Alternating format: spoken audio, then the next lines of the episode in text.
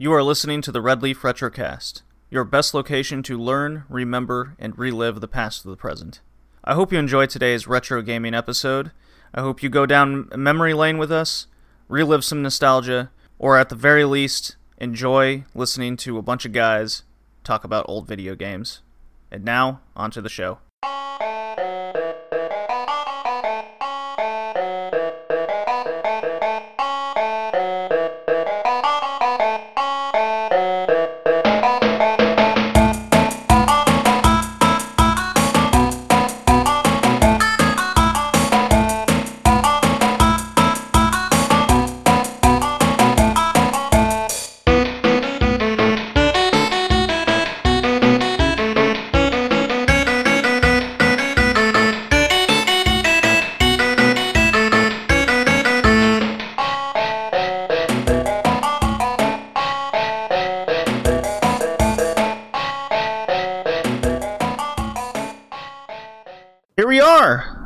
Weekend, another podcast recording. It's the Red Leaf Retrocast, episode 37, Retro gra- Retro Gaming Edition.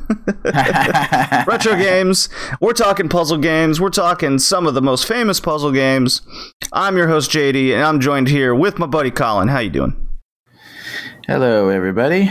I'm doing pretty good. I'm still getting used to living at home with my folks, working that out with my work schedule, and trying to find time to play more Kingdom Hearts 3. oh man, that's something we were discussing uh, precast.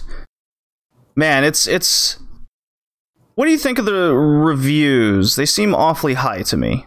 Do you think it's just modern gaming reviews being modern Uh, gaming reviews?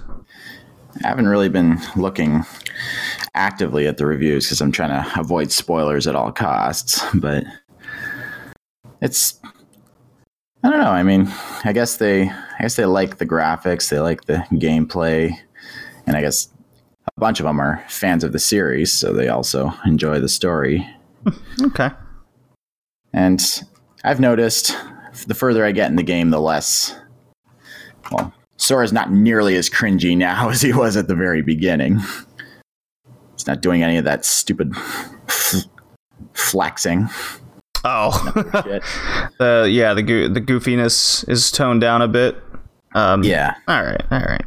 And now that I'm kind of used to so many different kinds of gameplay being put in, like whether it's the gummy ship or the the little game and watch games, just all these different all these different things that you can screw around with. Um, I'm, I'm kind of digging it now. It's not so overwhelming. It's finally rolling through. Well, at least that's good. That's a that's a Yeah. positive. Uh, I've been playing Wargroove. It's uh, it's a game we're going to be cover covering in February, um, or February games. It's uh, it's really it's a uh, turn-based strategy, which is a uh, topic and theme that we discussed on a previous uh, retro gaming episode for those kind of games, and I'm really loving it. It's uh, it's much Nice. more complicated and um, challenging than I was initially inspecting or ex- inspecting expecting. oh my god, my words, my words today. I'm a little bit tired. And you've been celebrating your birthday. It's I have, only natural. yeah. Plus the the three the three bowling tournaments this week. I won all three of them, so that's really good. I almost bowled a perfect game last night. I went Nice. 10 in a row, left a corner pin at the end. I was like, oh, so close. There was even a um, there was even a challenge at the end where it was running almost uh, to midnight, and um, me and a few guys we all bowled with our opposite hand, bowled Oh, yeah. left-handed. I only threw a 110 with the left hand. Massive difference in skill. oh wow. It should have been higher. I was very disappointed. So that's what I've been up to. Uh, this is episode 37. We were supposed to be joined by Gilo from Retro Twitch, but he's had some family emergencies, so unfortunately he couldn't make it. Just you and me again today, Colin. Indeed. Indeed. The show must go on. The show must go on. That's okay. Family comes first. Mm-hmm. We could, or should we say some horrible things? Just horrible. Traitor, how dare you look after your family? They can look after themselves. this class cannot. I live in America. There's no such thing as free healthcare. Just let them die. Anyways, the agenda we got today is uh, probably we'll talk uh, some more little games we've been playing. We'll talk uh, some of the most famous puzzle games that have come out. Maybe a little game called Tetris. Maybe you've heard of it. and we got eight games to go through, so we got plenty to talk about. Yeah. So I mentioned Wargroove. The other game I've been playing has been two of them, and that's Apex Legends. oh yeah. How's that? Well, it's a game that came out of nowhere, and I had no idea I would like this game. nice. And Colin, you should get it. It's free to play. Oh, cool. Download PS4. I'm just wary of the fact that it's an EA game, Uh, well, or is it? um, I mean, it's published by EA. Uh, however, the um, it's made by the Titanfall people, right? And Yeah. supposedly it's a build. It's like a beginning build for Titanfall three. Oh yeah. So it will be, uh, according to them, it will be coming.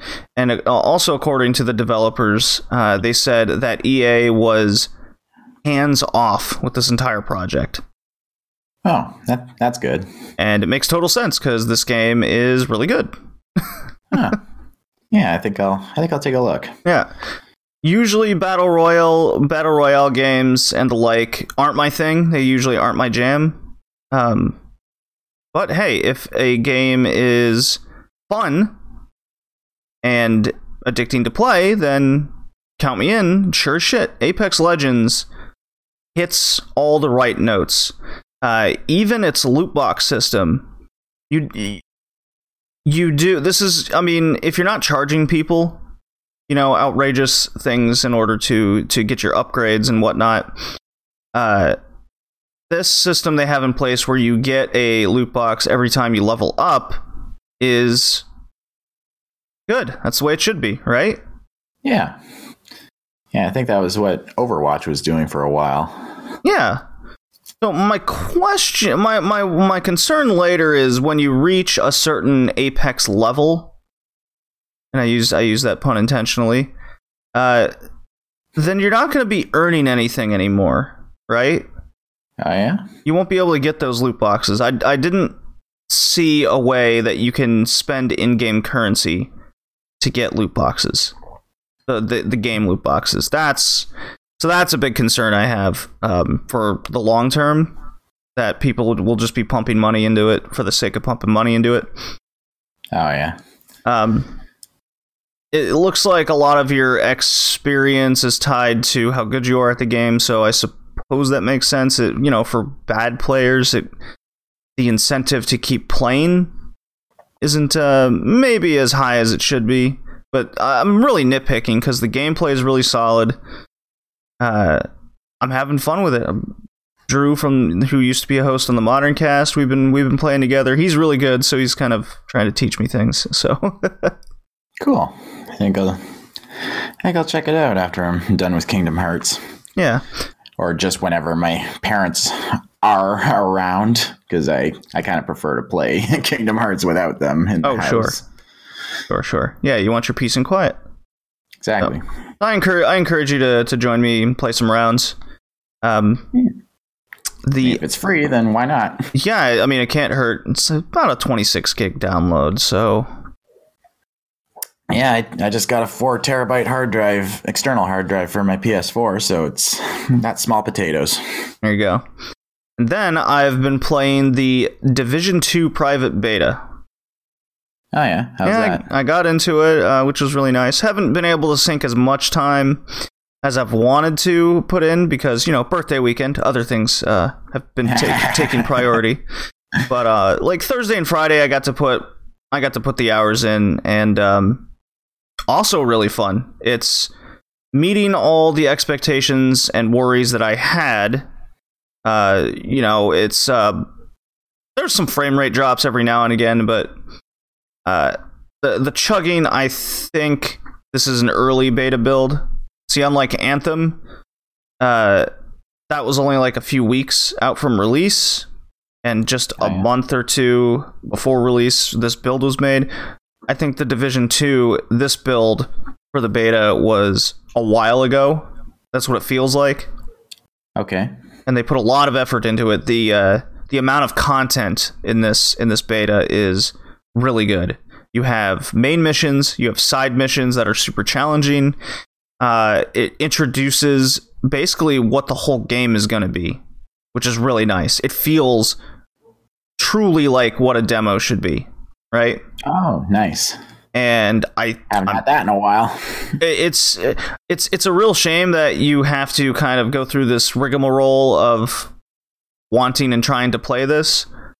Like if you really really wanted to get into the into this uh, beta and you didn't want to run the risk of not being kind of selected to be in the private beta, then you had to pre-order the game, right? And naturally, Uh-huh. because it's Ubisoft, there's that massive, complicated table. Like, oh, what if you get the super ultra mega edition? Then you can get into this with these perks. Like, ugh. Well, I mean, I just I just went to Ubisoft's site and I signed up and they sent me an email and I was like, hey, I got in. So, uh, you're I, I can't say much about the story because they're holding a lot of that back. I think I think that's clearly on purpose. Obviously, oh yeah. uh, there was a really little side note. There was a really funny email sequence uh, that came out like last week where they were trying to convince people to get into the or sign up for the beta or pre-order the game. It goes. The title of the, for the Division Two was "You want to re- see a real government shutdown?" oh boy.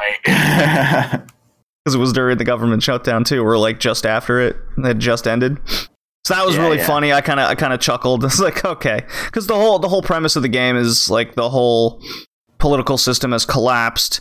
Uh, it takes place in D.C., so all of D.C. is just a just a disaster. It's a it's it's big quarantine zone and everything. Uh, like two hours later, a Yeah. another email was sent out saying we apologize. My reaction to that was just fucking pussies. yeah. Nothing at all was offensive about that previous email. Nothing. Yeah. Take a page Ugh. out of id Software's book. And don't apologize. Yeah, right. I think in this case, the apology made him look worse. yeah. So, I think it's because they. I, I think it's because they also had came out with a statement prior that no, this game's not political, much like in the case of Far Cry Five.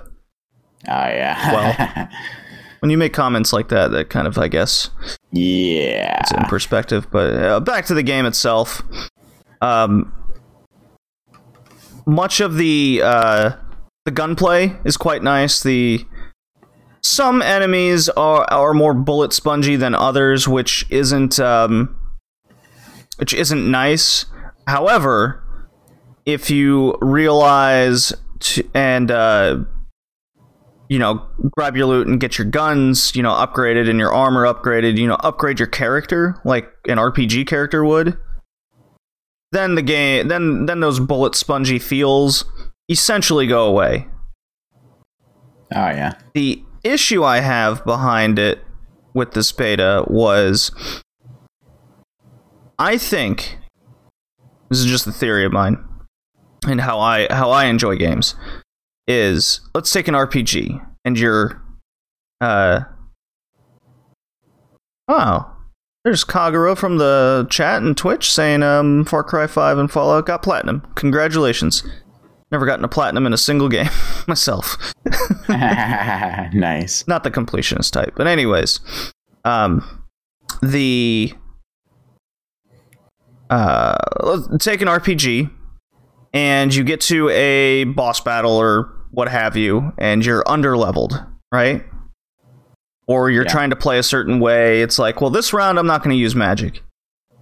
You can get by a, a good RPG. You, you can get by, and there's different ways to beat different things, right? Yeah. Well, I'm not getting that feeling in Division 2 because there was a couple missions in there where they just felt impossible because of the bullet sponginess at times and the Oh, way yeah. the AI uh, functioned. So, Uh, if there's an AI with a grenade launcher or something, they'll just spam the grenades. So because it's a cover shooter, you'll go duck and duck and cover, shooty shooty, bang bang kind of deal, right?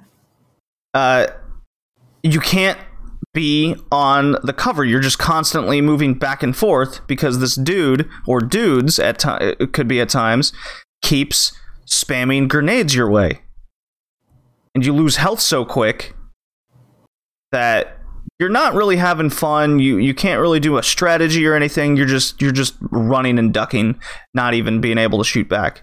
So uh, that was noticeable. Uh, hopefully they fix that. Uh, there was one side mission in particular. Uh, it was near. It was nearing the end of end of the beta, where I got into a group, and uh, your objective is to get to the roof.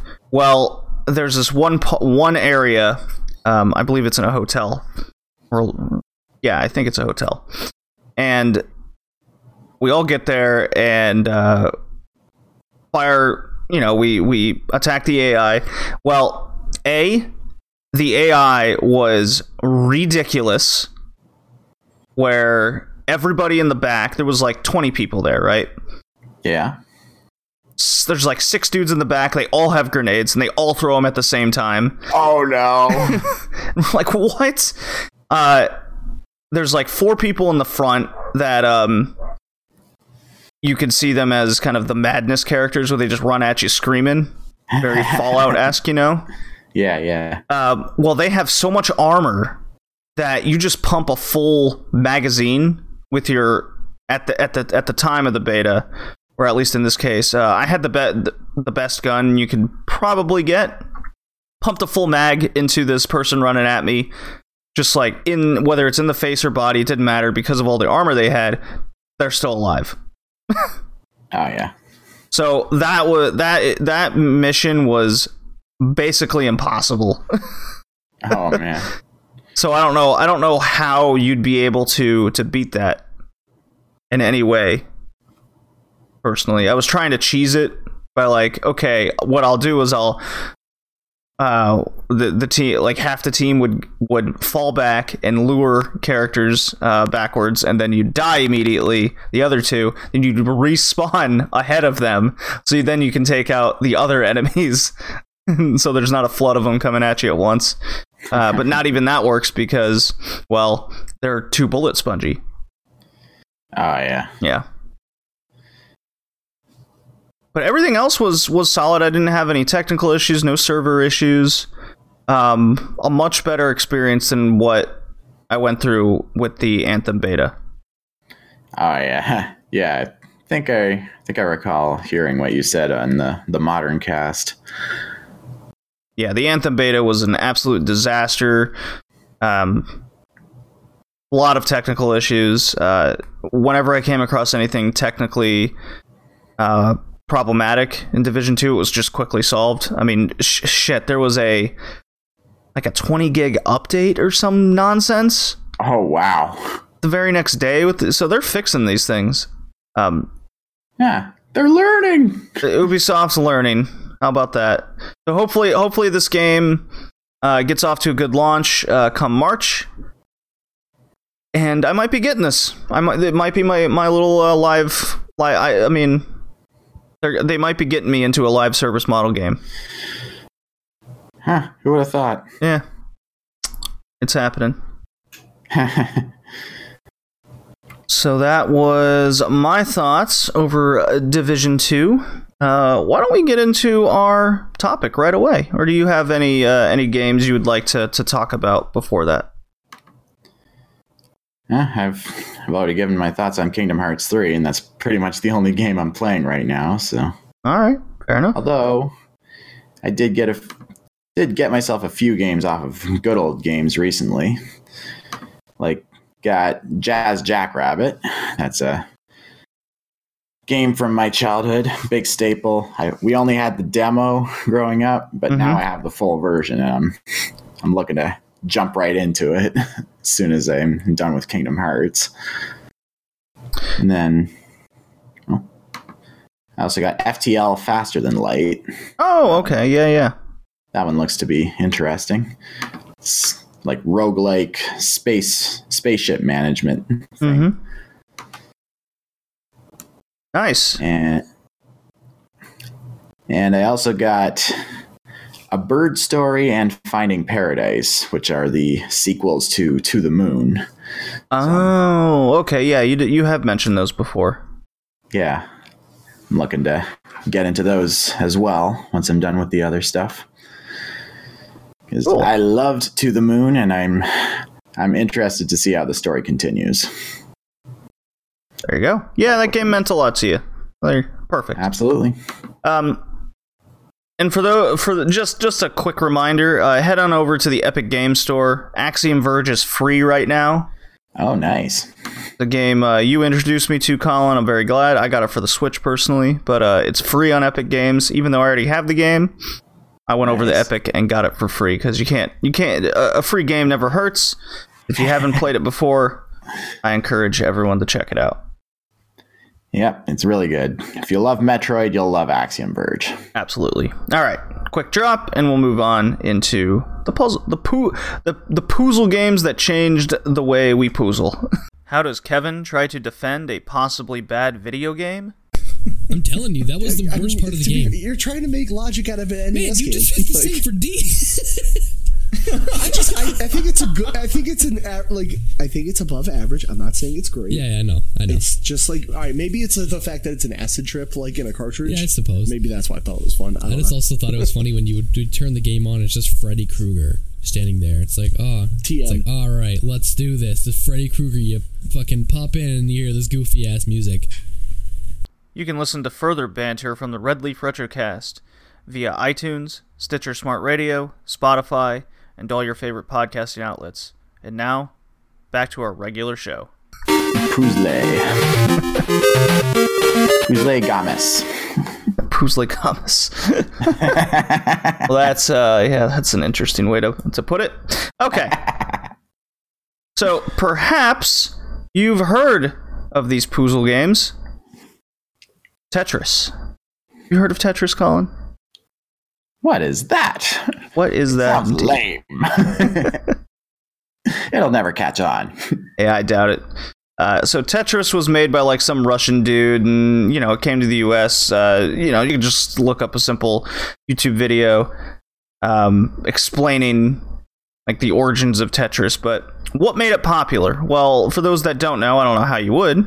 Uh, it's falling blocks of polynomials that uh, that you try and match up, fill in gaps, and then the blocks and rows disappear.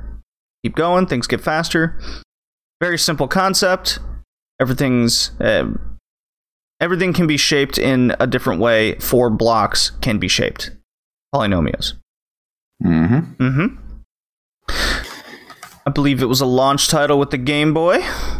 Yes, it was. And quite addicting on all platforms. All platforms. It's still addicting to this day. Uh, I spoke about PlayStation VR Tetris Effect and how addicting that is. Oh, yeah? how they managed to bring uh, visuals and and music to how Tetris works. The amount of innovation of what they've been able to do with Tetris is quite something over Yeah. the years and and keep That's it relevant. It's it's definitely one of the most addicting games that's that's ever existed, in my opinion. yeah, for sure. I mean, it's pretty much synonymous with video games along with Super Mario. hmm Yep, I agree. Do you associate it with Nintendo, or is Tetris its own thing? I'd say it's more its own thing because me and my me and my siblings and even my mom sometimes we'd we'd play Tetris a lot on the computer growing up. Whenever we were bored with the other games, Mm-hmm. it was always fun, always addicting. We'd always try to beat each other's high score. whenever I beat their high score, I'd just write taunting messages like, "How you like that?" It- yeah, uh, my first experience with Tetris was uh, definitely with the Game Boy and at the dentist office of all of all places. Oh yeah, Yeah. I, I, I don't know. It kind of put your. I'm. I was. I'm. I'm still scared of the dentist to this day. Uh, it's- I don't know. It's traumatized as a child, I guess. but you got a root canal or something? no, no, no, no. Just um, maybe having four teeth pulled without any anesthetic uh, could do that when you're when you're a child. That was Oh yikes! Hasn't been the same since. Um, I've seen some things. you sure have. yeah. Um, but yeah, uh, there's something about Tetris in the way it kind of puts you in a mindset and relaxes you. That's uh, that, that's what it does. Yeah. So its competitor, Sega, or Nintendo's competitor in this case, they came out with a different sort of version of Tetris. And there's two of them. There's one called Columns, and the other is Puyo Puyo. The latter is more well known at this point than the former. Yeah, I remember. I remember seeing columns as in Sears catalogs as part of the Mhm. Sega Genesis lineup. I remember always being curious what it was supposed to be like, but I never got around to playing it. I Well, just know it was like a following following jewel puzzle game of some sort. Yes. So much like how Puyo Puyo is uh, sets of or a, uh, a pair of blobs, right? Yeah. And they fall down just like Tetris. You match up the colors once you get more than uh, three or more, um, or is it four or more? I can't remember it's Puyo. four. I think it's four. Uh, then they disappear. Then they disappear, and there you go. In columns, there are jewels in sets of three and uh, there's different jewels and uh, different colors with the jewels. So you try and match those and the colors. So the same concept as Puyo Puyo uh, came from columns, and um, you can definitely see the Tetris uh, influence like, easily. And they just kind of spun it around. So that was Sega's answer. They tried to do their own thing. Uh, Puyo Puyo ended up becoming very popular and synonymous with Sega uh, because uh, they started putting like anime characters involved, uh, having goofy little stories in some of the games. I have three Puyo Puyo games for my Sega Saturn. No, no lie. Oh, nice. and they're they're all goofy and and uh, have different little quirks about them. So it's interesting. How how do you think puzzle games from the past? Because in the in the 80s and 90s, they were very popular, right? oh yeah. Are they still popular today? Uh, in modern times, I'm not quite so sure, but I do know for like I think the 2000s there were there were quite a few. And I think also the early 2010s there were quite a few puzzle games that came out. There was like the Ace Attorney series, there was the Professor Layton series. Well, I'm I'm talking more along the lines of the Tetris Puyo Puyo type games. Oh yeah, yeah. Um, yeah, they seem to have seem to have kind of fallen off the radar recently.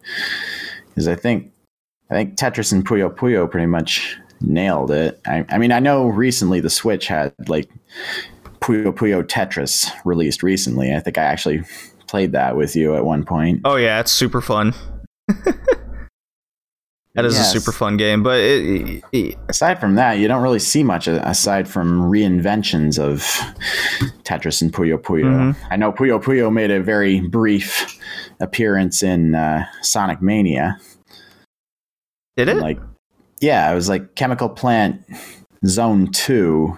You end up. oh, you're it. you're talking Mean Bean Machine, Oh yeah, yeah, yeah. which is basically Puyo Puyo. Yeah. yeah, yeah. So I think it has to do with mobile games. Oh yeah, yeah. That's a that's a good point. And these types of puzzle games are very easy to emulate. I mean, hell, my graphing there was people kids uh, with their graphing calculators had Tetris on them for Christ's sake, right? Yeah, you, you according to L, the LGR Lazy Game Reviews YouTube channel, some people even managed to get Doom on them. At- this point, yeah, uh, I, I totally see that. It's it's it's interesting. Um, Bejeweled, that's another type of Tetris Puyo Puyo offshoot. You know, Candy uh, Crush. Candy Crush. That's that's another one. Um, and they've sort of monetized them into you can they they make them borderline. I don't want to say impossible, but if you want to keep playing them or go to another level with different tasks, and uh, then you've got to wait or you need uh, certain items to get to unlock, and that's how they that's how they monetized it. So it's when you look at it from a different perspective, then possibly these these types of puzzle games are uh, stronger than ever. Yeah, I mean, it pretty much is the mobile market. yeah. It's just the people who are more into console and PC gaming don't really pay attention to them. Yeah, and it uh, they don't get it, they don't get the buzz. Candy Crush got a lot of buzz, but It sure did. it's kind of fallen out now. At that point, Eh, I still play it from time to time. Wh- which uh, which which puzzle game do you gravitate towards the most, and why?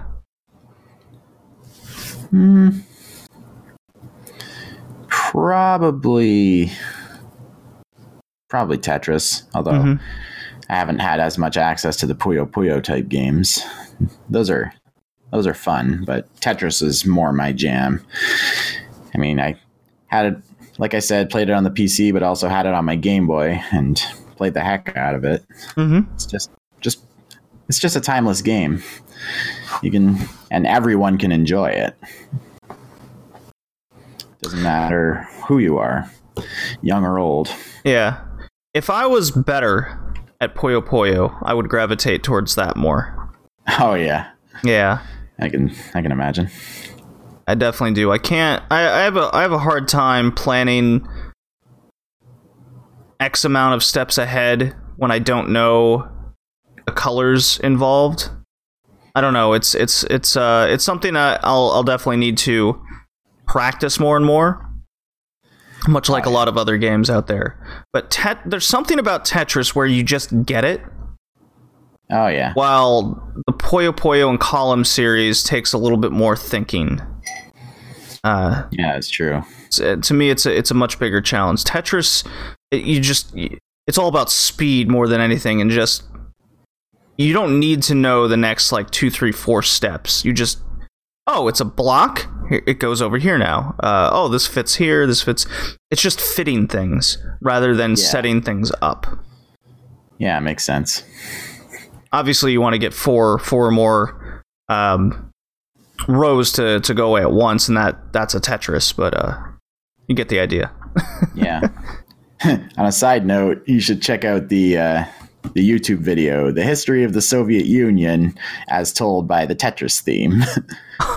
Oh, you know It's what? really I have seen that. I have seen that. oh yeah, yeah, it's really it's it's quite different. yeah, yeah. I like that they put lyrics to the song, and it's really well done. yep. Alrighty. Uh, I think I've said my piece. It's interesting. Yeah. Alrighty. Well, with that being said, I shall play uh, Chrono Cross. Yay!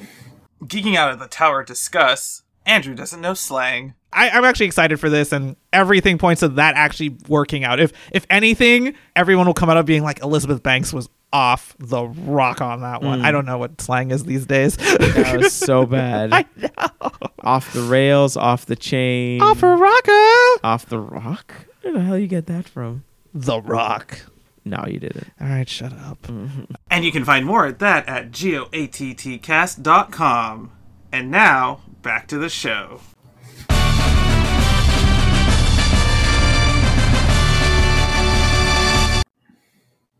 Alrighty, 32 minutes in, Colin. Making good time. Good time. That we are. Okay. Colin, we have a five star review. Would you mind reading that for me? I shall. This is an iTunes slash Stitcher review from Elsa151988. Su- subject title Best pod Best podcast ever. Love listening to all of this cast at night after my kids go to sleep and it is all me time. The few hours I get to spend is great and always look forward to it almost every day. Ah, that's flattering. It's very nice. Might be our nicest one yet. Yeah.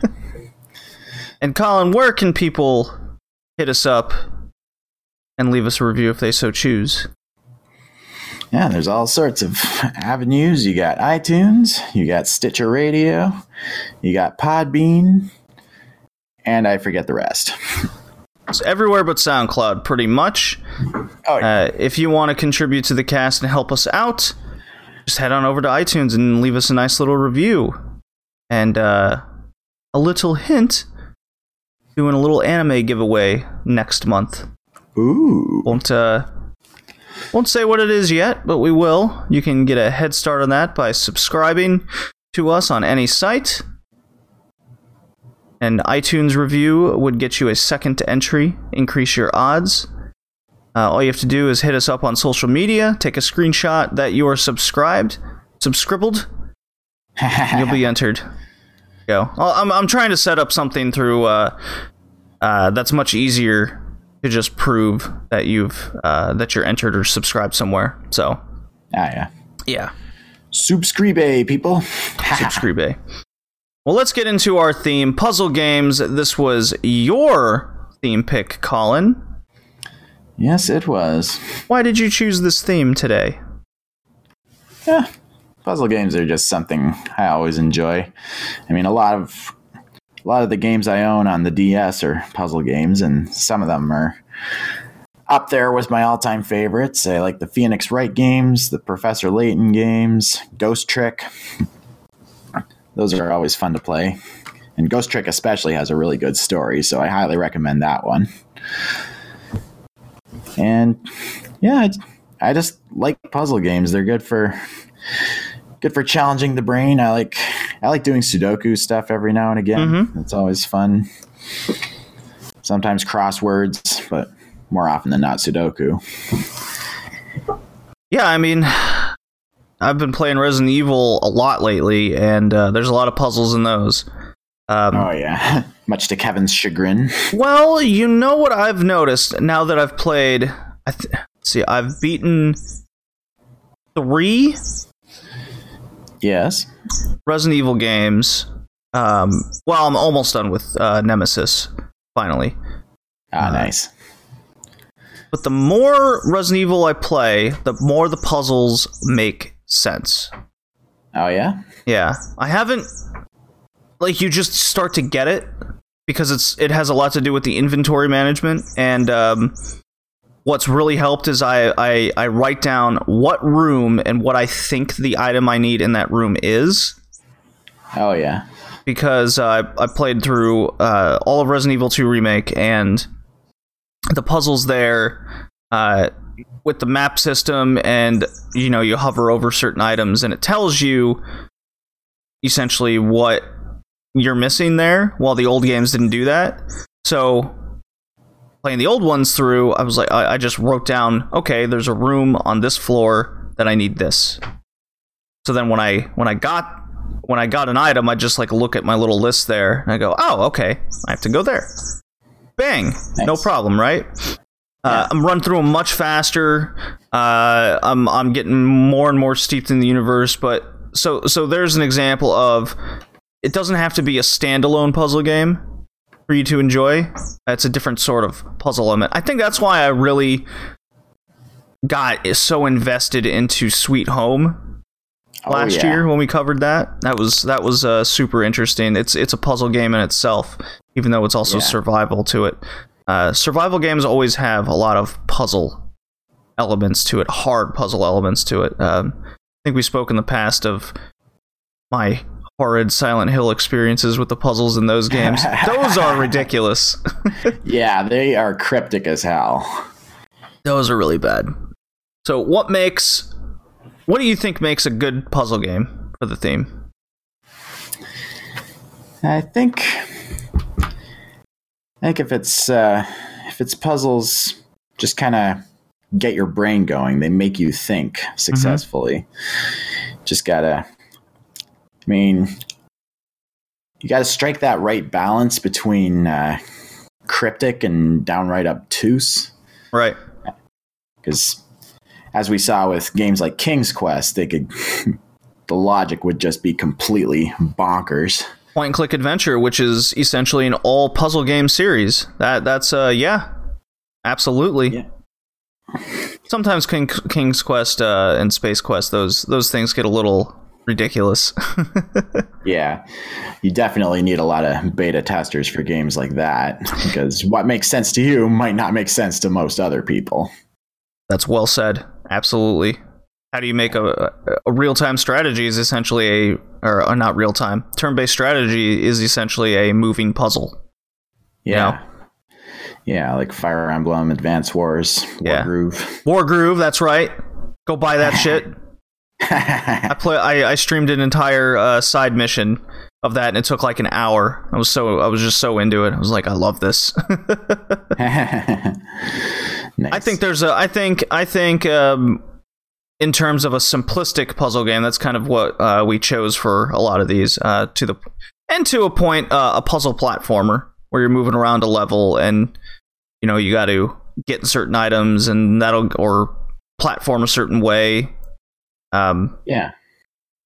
yeah, eh, you got to have some sort of simplicity to it with a staging difficulty that makes sense. Yeah. Yeah, you got to find that balance. I agree. Yeah. I think I remember Yahtzee having a similar comment in his review of Cave Story. He's like, might make sense in the moment, but chances are you, or the chance is high that it's possible you're mad.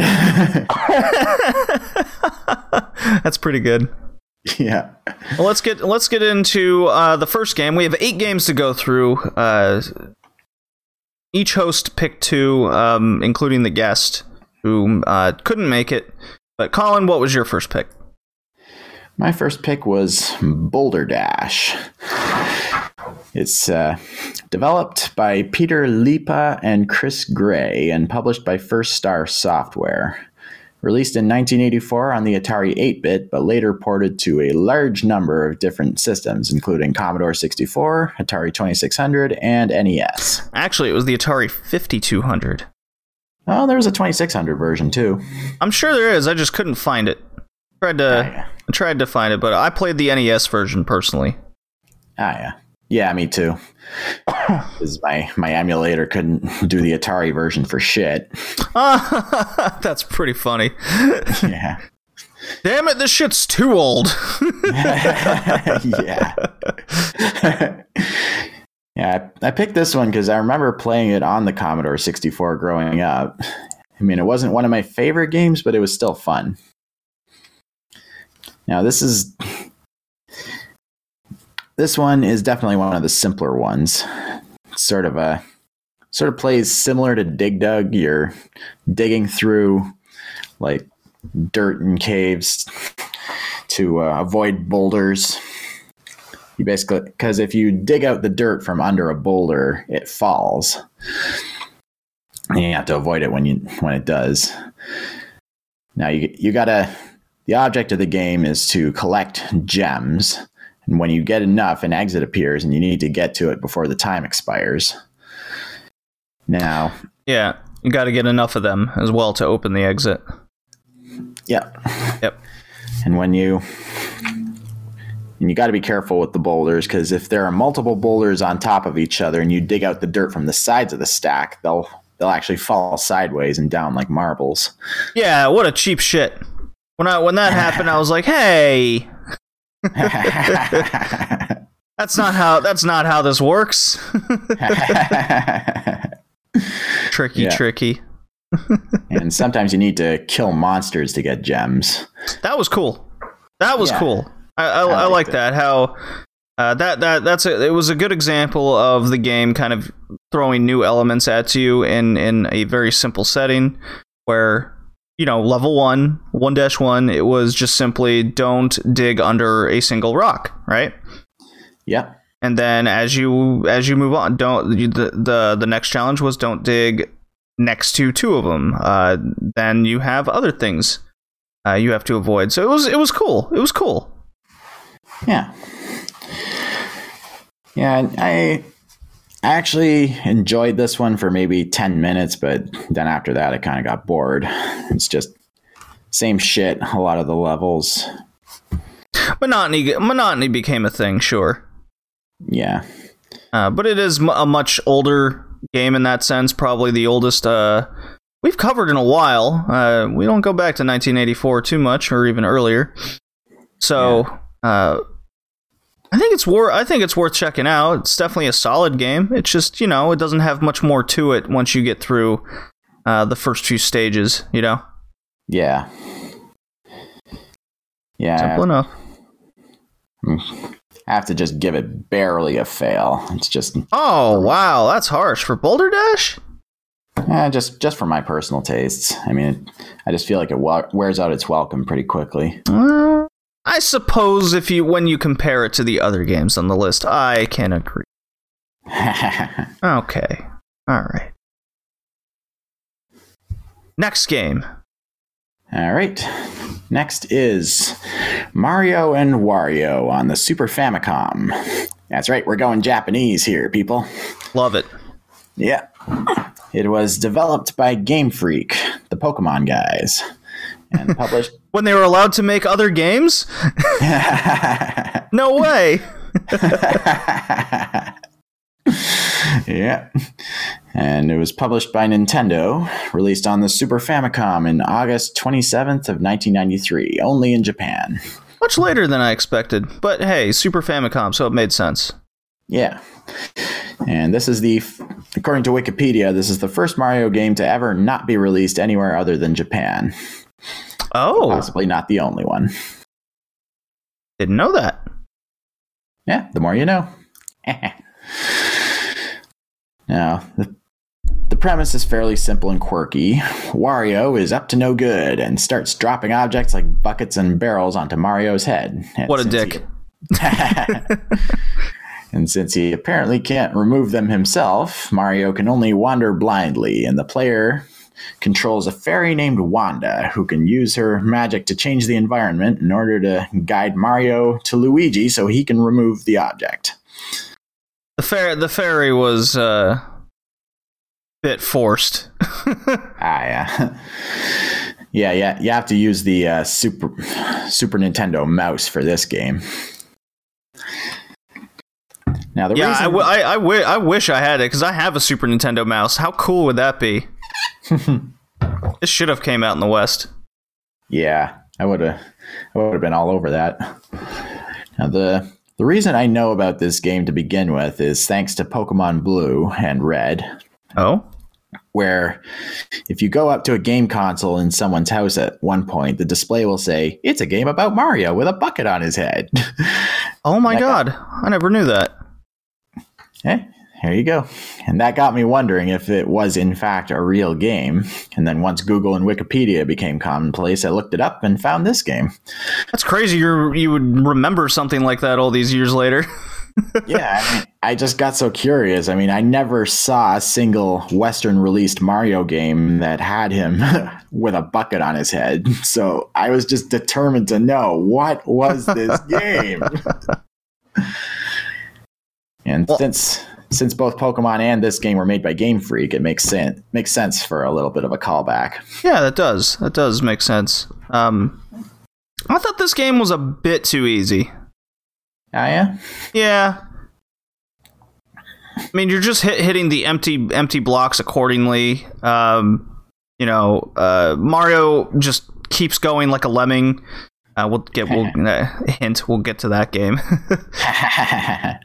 uh, but the the blocks I felt didn't have a large variety to them, or at least it didn't happen quick enough. Hmm. Yeah, I, I thought it.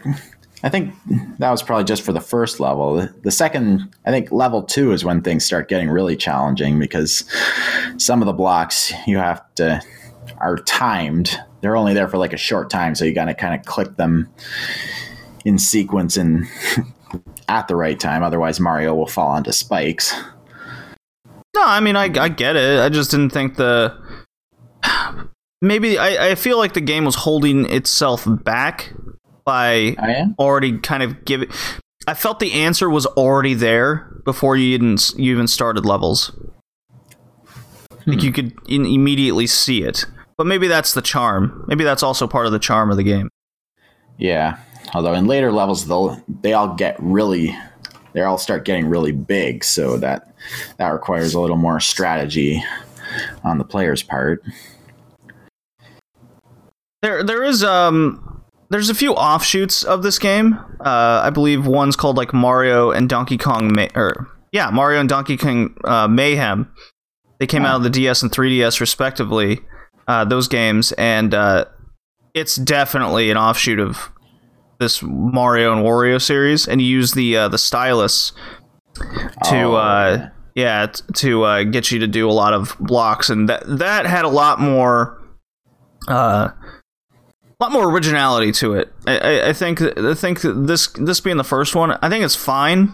I just think the the challenge wasn't quite there for me. Oh yeah, Mm, fair enough. I I should I should check those out. I mean, I I like this game enough. It's it's an easy pass for me. It's barely a fail. I do. I did like the goofiness of Mario just having a bucket on his head, and he has to get to Luigi at the end, and Luigi takes the bucket off, and they're like, "Yay!" like, okay. And apparently, Wario has nothing better to do with, to do with this time. It should have been the other way around. I think. oh yeah. I think Luigi should have won. Uh, should have been the one uh, with the bucket on his head. uh, I don't know. I didn't Yeah, look maybe. up. I didn't look up later levels. Uh, I only played it for like thirty minutes an hour. Um, I wonder if Luigi also gets a bucket on his head, and you have to do both Mario and Luigi. Then you get to the end, and uh, like Peach or someone then takes the buckets off their heads.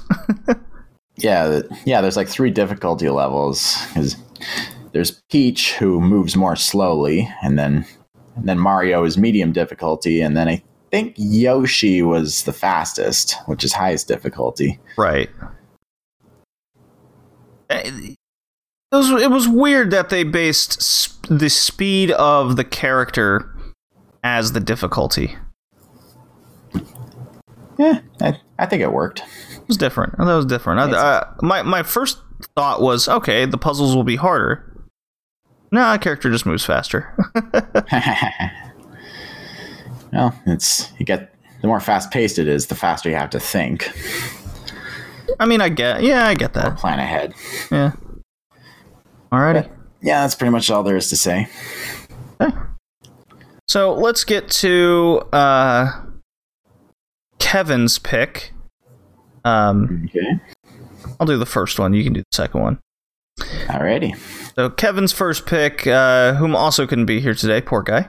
Uh, he just, he uh, he didn't have emergencies. We kn- we knew about him not being here uh, weeks ago. So uh, his first pick is Tetris Attack. Hmm. Came out on the Super Nintendo and Game Boy. Runs for about six to ten bucks.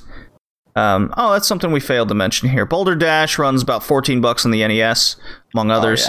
Uh, and then the Mario Mario Wario game is about ten bucks if you own a Super Famicom. So for that price, I think it's worth it.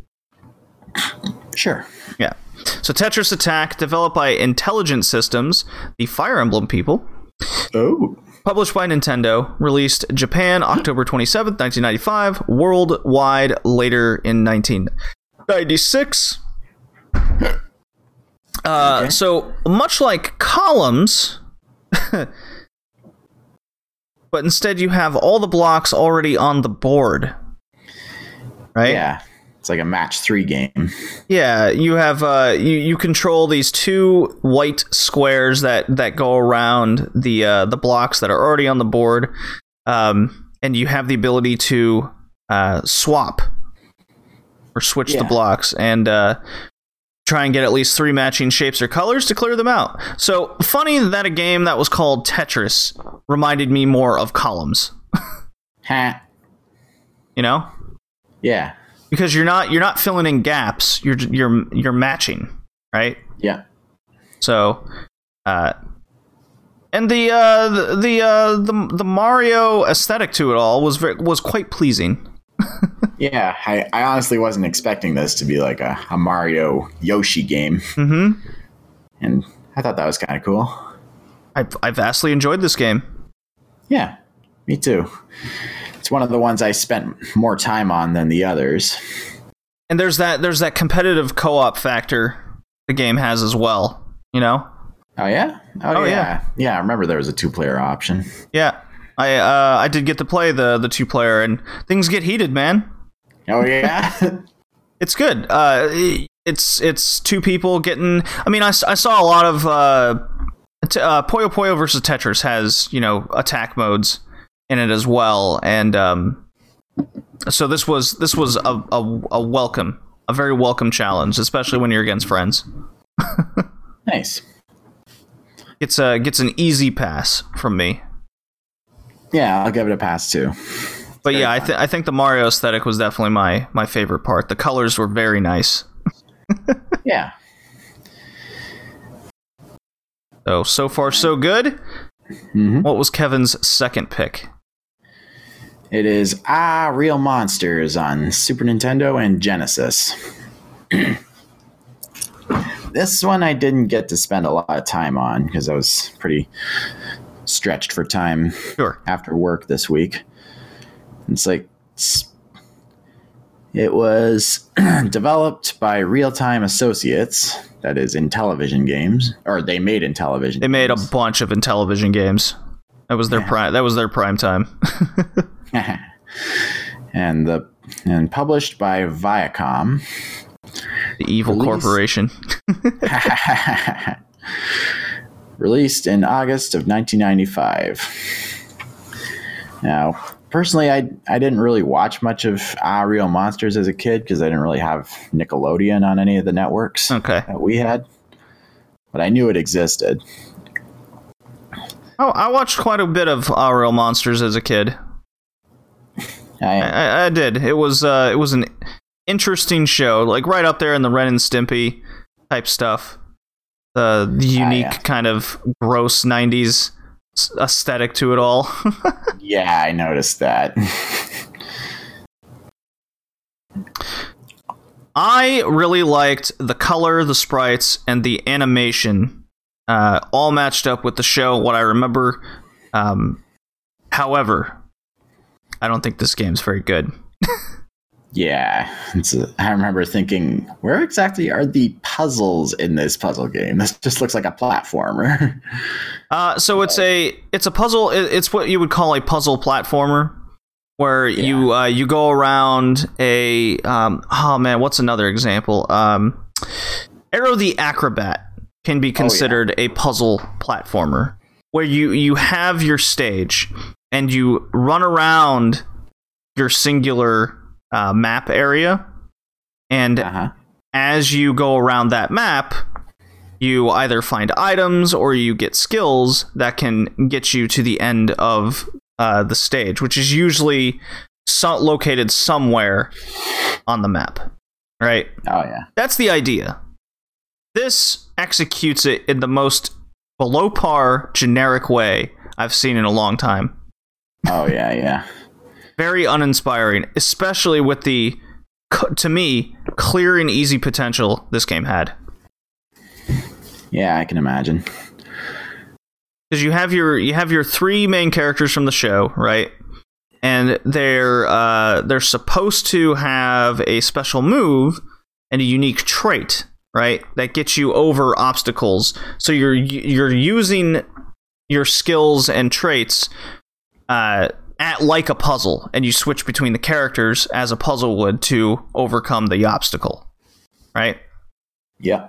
But it's so rinse and repeat all the time that you never feel like you're really accomplishing anything, and everything then starts to look more or less the same over and over Oh, again. It's like, oh, this person jumps more. Uh, oh, a human. I scare them. Okay, but I have to scare them with this monster. And you, you, you, you know these things immediately, so you lose Yeah. interest. The challenge isn't there. Yeah. It's not very not very engaging. Not engaging. That's a that's a good way to put it. Yeah. Which is a real shame because aesthetically it look it, it was very pleasing, and then all of a sudden I wasn't pleased anymore. yeah, I have to give this one a fail. It's an easy fail. I can already tell you it's the worst game on the list. Alrighty, let's get into um, let's get into my first pick. This will be fun. yeah. I went. Uh, you guys, you guys seem to be what what I like to do on this cast when I'm picking my games is think outside the box and pick pick something that the uh, all you other guys aren't. Right? Way different. And when you chose the puzzle game themes, I kind of had an idea of which ones I was going to choose, Oh yeah. and I went the PlayStation route. So th- we're, we're thinking more 3D at this point, and mm-hmm. isometric, if you will. So I thought outside the box, and I go, you know what? I'm gonna pick a game that frustrated me to no end as a kid, and then I'm gonna pick a game that looked incredibly Japanese and strange. The first one. Uh, oh, and uh, Aaahh!!! Real Monsters is six dollars, by the way, if you want that piece of th- piece of thing. Okay, so the first game I picked was No One Can Stop Mr. Domino. That's definitely the weirdest title on the cast. Absolutely, PlayStation uh, developed by Art Dink, uh, whom yeah, well, they they they're uh, they're well known for making a bunch of anime games of no note. I guess uh, a couple years ago they made um, Sword Art Online Lost Song, which was a generic RPG with the Sword Art Online characters.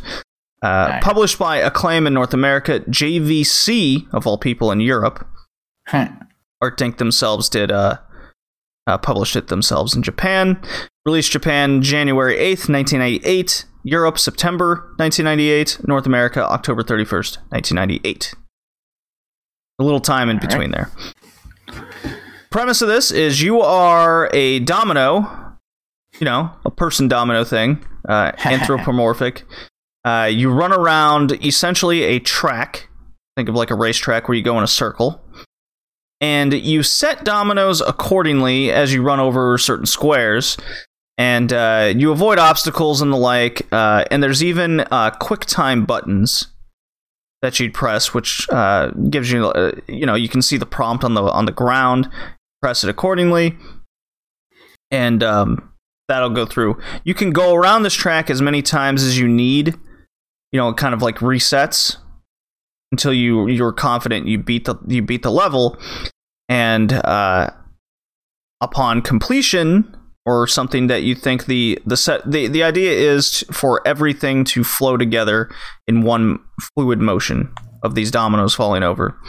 And what's cool is uh, there are spaces in between. So for like the button prompts it triggers a uh, what do you call those? A rorschach machines?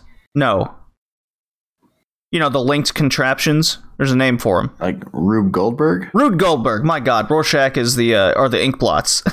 Yeah, yeah. Rube Goldberg. Yeah, that was cool. I wasn't expecting that going in, where the, dominoes will trigger like Rude Go- various Rube Goldberg machines that are uh, linked to the dominoes going down. It was really cool, yeah, yeah. I like that about this game.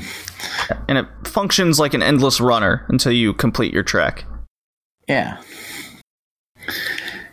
Yeah, I really, I really enjoy. Well, I didn't manage to get a copy of this game, so I watched it on YouTube. Mhm. But what I saw of it looked really good, really, really entertaining. It's like I mean, the music's catchy, the visuals are really unique and colorful. I especially like the amusement park stage because it's it's got good music and visuals, but also cool use of various rides as part of the background. It's just a lot of fun to look at. It, it, it's very pleasing, surprisingly enough. It, it does have that wonky 3D mid to late 90s look to it. You know, it might not be for everybody. Um, might throw you off visually at first, but I quickly got used to it and really enjoyed the aesthetic to it all. Yeah, yeah. And I, I like the sense of humor it had. Like in in stage three, you see the grandpa wake up off the floor. He opens a nearby cabinet, gets hit with a boxing glove, and then that knocks him over, and then he falls on the first domino in the chain. Yes, yes, it ha- it has it, yeah. th- There's a there there's a good little variety. I mean, even the first level is uh, uh well, the first kind of area is uh, the casino, and the the first level is like Fat Tony's Lodge or something, and it's P H A T. That immediately stood out to me, and I was like, "Yep, we're the we're the late '90s here." Ah, that's funny. you remember calling kids fat in school, but you were like, "No, I called you P H A T fat, which means you're cool." Eh, honestly, that that was never a thing when I where I went to school. Oh, well, okay, fine. You didn't grow up in Houston then, I guess. you didn't have the PHAT things in in in, in the good old Canada? Not that I knew of, at least not in the school I Oh, went to. man. I mean, we knew it existed, we just didn't use it. Oh. We just thought it was lame. Oh, you calling you calling us lame, Colin? You calling the Americans lame? Damn right, we're Canadian, bitch. Uh, I really I really I was pleasantly surprised with No One Can Stop Mr. Domino. Yeah, me too. I mean, I thought thought maybe it'd be kind of a generic setup domino game, but this really gave a good, unique spin to it. Easy pass for me. Easy pass as well. Alrighty. I can tell it would be pretty hard if I were to actually play it, but just the way it's executed, I would I would eat it right up. Just rise to the challenge. Well, because it because it gives you the option to continually uh, restart the level when you go around the track. Oh yeah, Um, yeah, that makes sense. you start you start getting the hang of things much easier than you would expect. Oh yeah, Yeah, cool. and it's and it's cheap. It's only about nine bucks. Ooh, Yeah, I think I don't- it up next time I'm at a retro game store if I see it. yeah. I don't. Well, it's it's. Uh, I I found it difficult to find because I've been looking myself. I had to emulate it, unfortunately. Um, Oh yeah. and I don't think it's on the PSN store either, which is weird. Ah, Yeah. Bummer, I know. So the second game comes with a childhood story. oh, This is Intelligent Qube, the PlayStation.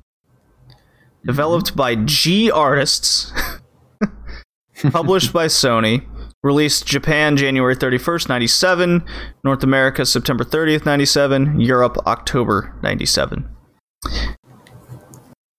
Okay. So I was a member of the PlayStation Underground magazine and they came with demo discs. yes.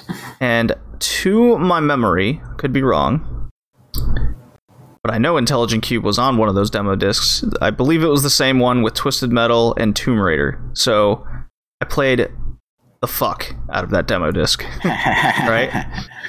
So Yeah. when I decided I want to play a different game, I'd throw on Intelligent Qube every now and again and maybe get through a level. But my, let's see, 97, I would have been uh, nine years old. Uh huh. This game's pretty damn complicated and confusing, especially for my nine year old brain. Oh yeah, I can imagine. So what this game is, and I'll get to the more uh, the story later, is you run around a basically platform, and there's cubes just rolling at you, Mm-hmm. and you clear certain cubes as they approach, and the cubes are cleared by marking a spot on the stage, and then you wait for the um, various cubes to roll on that spot, and then they disappear. So it deactivates them, as the game wants to say. And that's the best way I can describe it. It gets a little bit more complicated with the different colored blocks, and you can't clear the solid black ones unless you have like a chain with them all. So, Colin, can you help me out here? Because I'm 31 now, and I'm still a bit confused playing this game. yeah, I, I wrote a bit of an explanation myself. So it's like you said, as you said, cubes rolling towards you. You control a guy running around on some plane of existence, lighting up squares in front of individual cubes in order to, quote, capture them Mm-hmm. as they roll on top of the lit square. It's like regular gray cubes will just disappear, but then you Right. got green cubes that will explode and hit the eight surrounding squares. And black cubes are forbidden, as in they should not be captured or exploded.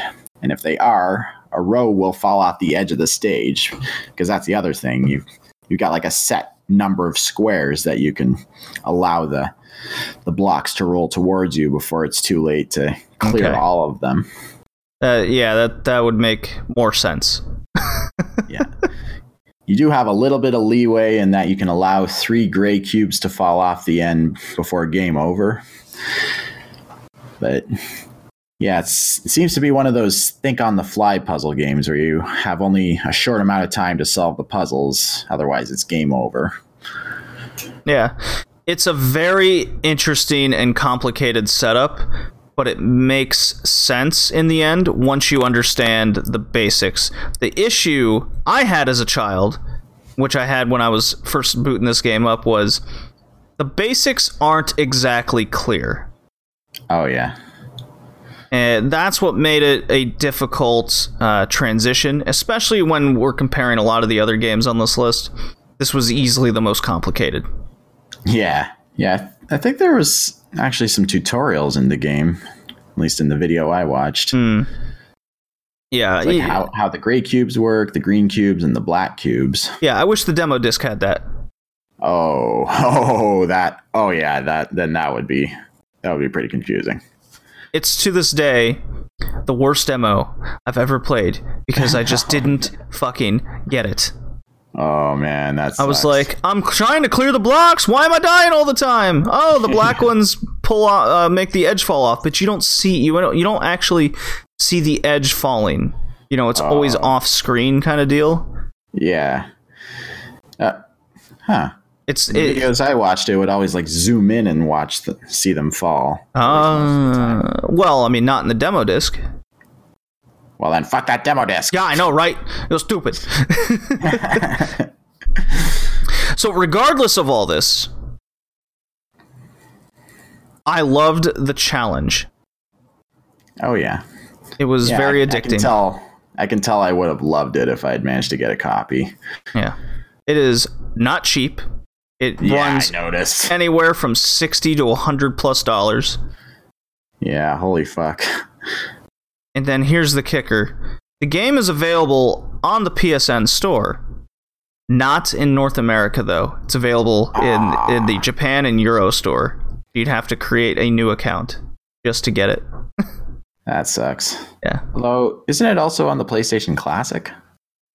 The PlayStation Classic did come out and it was on there. You were indeed correct.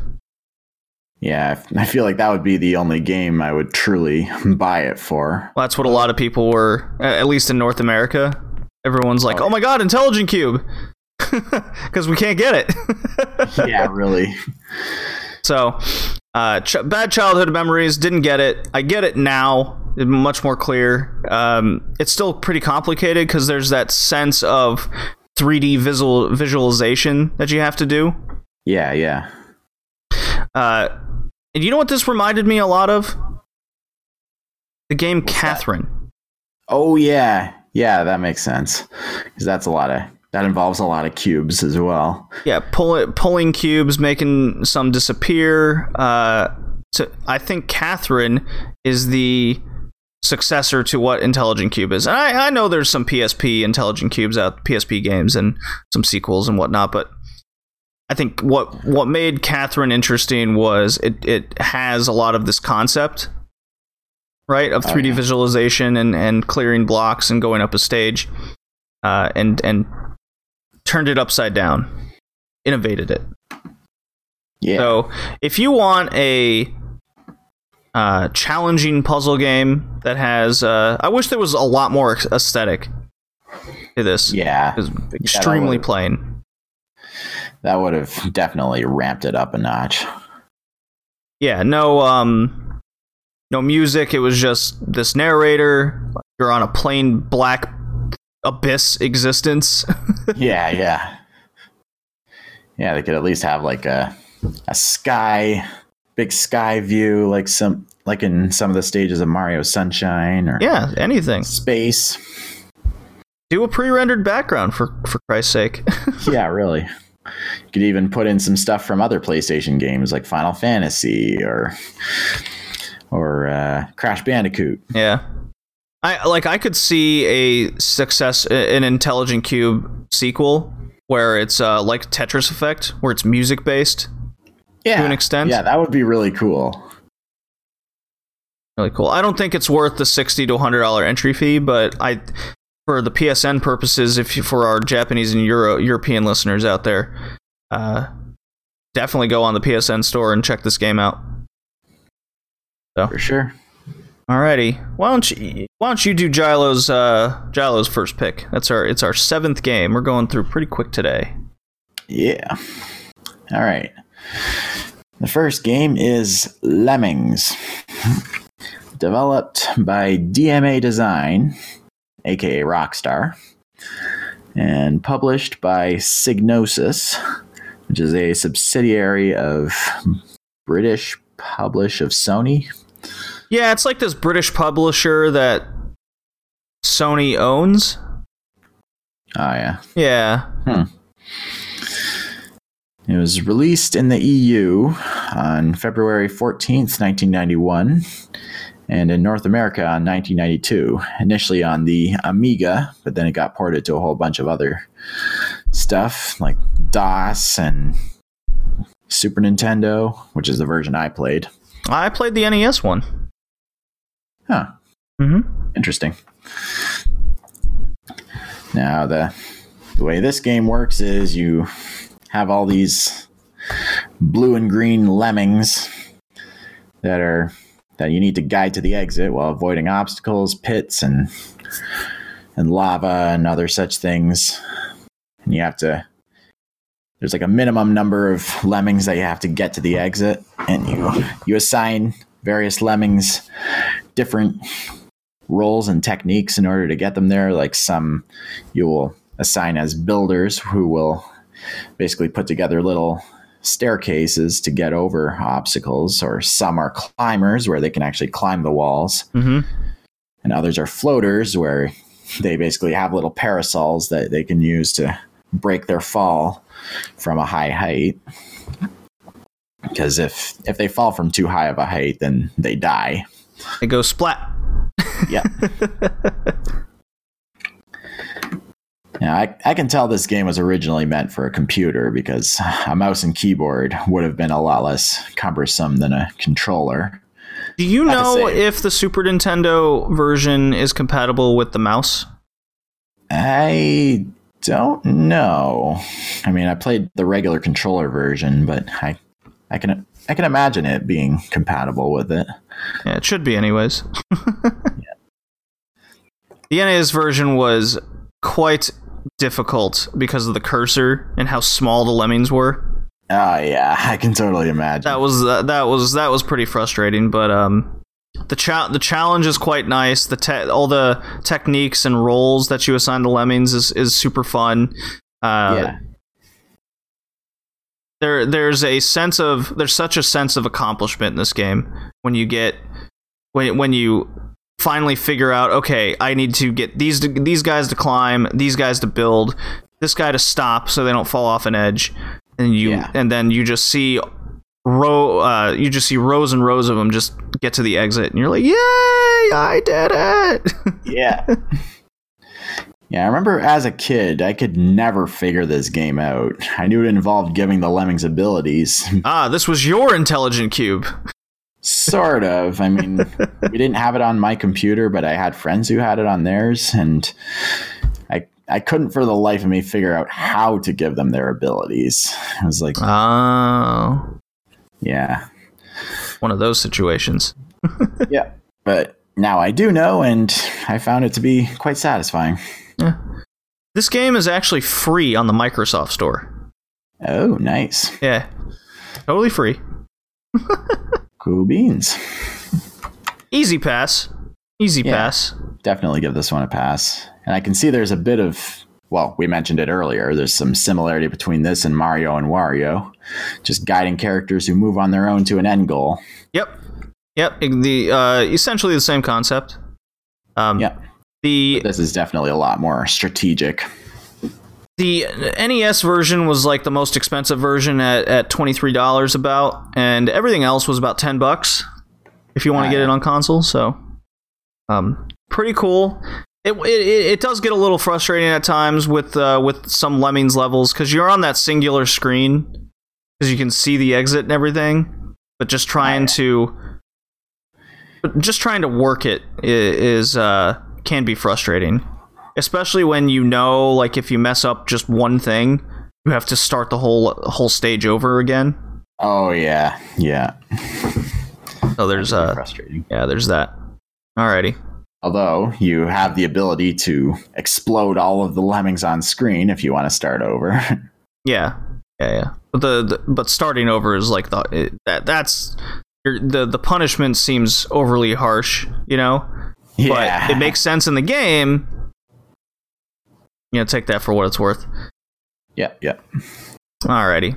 Last game on the list, eighth, is Doctor Mario on the Yeah. Nintendo Entertainment System. Runs about six dollaroos, six buckaroos. Developed and published by Nintendo. Released July twenty seventh, nineteen ninety. Uh huh. It's just like uh, just like columns essentially, but you have pills that have two halves. I'm sorry, the game calls them capsules. Gotta make it PG, you know. Uh, but they have two halves. Uh, each side has a color. Um, both halves can have the same color. Uh, you you match up the colors in threes or more uh, to clear them. Uh, while the overall objective of each stage is to clear what's called viruses, which are like a set uh, pieces to clear along the level Mhm. or at, on the stage. So there you go. It's a it's an extremely simple concept. Has two music tracks. Yeah. So take your po- pick your poison because that's all you're gonna hear. Yeah. Very addicting game though, I must say. Absolutely. This is one of the ones I played the most of all of these games. I played this the least, uh, just in the terms of the last couple weeks because I've already played this game a lot. Oh yeah, yeah. Makes sense. Yeah, I remember playing this one briefly at my brother's friend's house and being completely unable to figure it out because it was it seemed like it was like Tetris, but I I couldn't couldn't quite figure out how to make the the viruses disappear. Correct. That's yeah. I mean, but once you get it down, it's uh in concept everything's like right in front of you. But there's Yeah. something about how everything falls into place that gives it that extra challenge. And where the viruses are placed, you're just like, God, it's in the way. Uh, you you could easily like screw yourself over and get a game over just placing Yeah. capsules in the wrong areas. It's it, it's it's very interesting what they what they were able to do with the Tetris columns type formula and mold it together. Yeah. Yeah, it's one of those games where if you screw up even once, it kind of destroys your rhythm and it's pretty difficult to get it back. But with a little practice, it gets easier and easier to get your rhythm, get Yeah. your groove back. Some people are really good at this game too. Oh yeah, I can imagine. It Yeah. was, it was pretty big way back when. It was big. Uh, easy pass. Uh, very simple. There you go. Yeah, yeah. it's it's one of the it's about as addicting as Tetris, and while frustrating at times, it can also be pretty exhilarating to get out of a tough spot. Mm-hmm. And it's definitely skill based. And I also I also give this one an easy pass. Alrighty. Uh, not much for fan comments this time. This time, puzzle games. Uh, you know, when you think of retro games, you don't go back and, and choose the puzzle games very often. So the fan comments were that just conglomerated into one thought because they all kind of said the same thing. Most have never played any of them besides Dr. Mario, but that one's fun. Which I was surprised that, you know, uh, to me, Lemmings is kind of yeah. Yeah, that one seems pretty ubiquitous, at least for PC gamers. Yeah. Thought that would I thought that would have had a lot more. But anyways, uh, why don't you run through like the first half of our little community shoutouts? And if you want to leave a if you want to get into this community shout out there, day before we record over the weekends, I put out a pinned tweet or an Instagram photo of uh, games we're covering on the cast. All you have to do is like or retweet the uh, the post, and you can get on. So why don't you run through the first half here? All right. There's RDT World of Sport, Piquina Gamer, Ever Living Games, Costa, Ufta Games, Fiend XTC, Ken Calcaterra, Pod Fever, ABG2 SAV, Mad Hennessy, and Curio H Hap. There you go. Bunch of scholars right there. Next half, we got Podcast Movement, Bunny ACPC, PJ Alpha Podcast. Look at that guy. Sure, His podcast is good too. The Podglomerate, Inspired Bread. There's your best name of the of the of the group right there. I love that one. I love you the most, Inspired Bread. AW Gaming, Super Retro Games. I love those guys. I love all the work they do. Uh, Fleeksy, PNG Gamer. Hey, look at that guy. He still exists. My Little Kingdom 82, Terry James, and our boy Gilo, who unfortunately couldn't make it today. So awesome. ah, too bad. And if you want to join a community, we have partnered up with the Retro Twitch community. So to join their Discord, it's very easy. Uh, just go to twitter.com retro twitch.com. Got a link to the Discord. There you go. Good retro gaming community and all things other retro. We've also now part of the Anime Radicals group. So definitely hit those up. And with that, Colin, favorite and least favorite game of the cast. Uh, for favorite, it's a bit of a tough choice, but I think I'm gonna go with No One Can Stop Mr. Domino, because that's seems like the most unique. It would be the Mhm. most satisfying to play, and I, just the most fun, I'd say. Although Intelligent Qube and Dr. Mario get an honorable mention. Oh, and Lemmings. Ah, a lot of winners on this cast, luckily enough. And as for least favorite, definitely Real Monsters.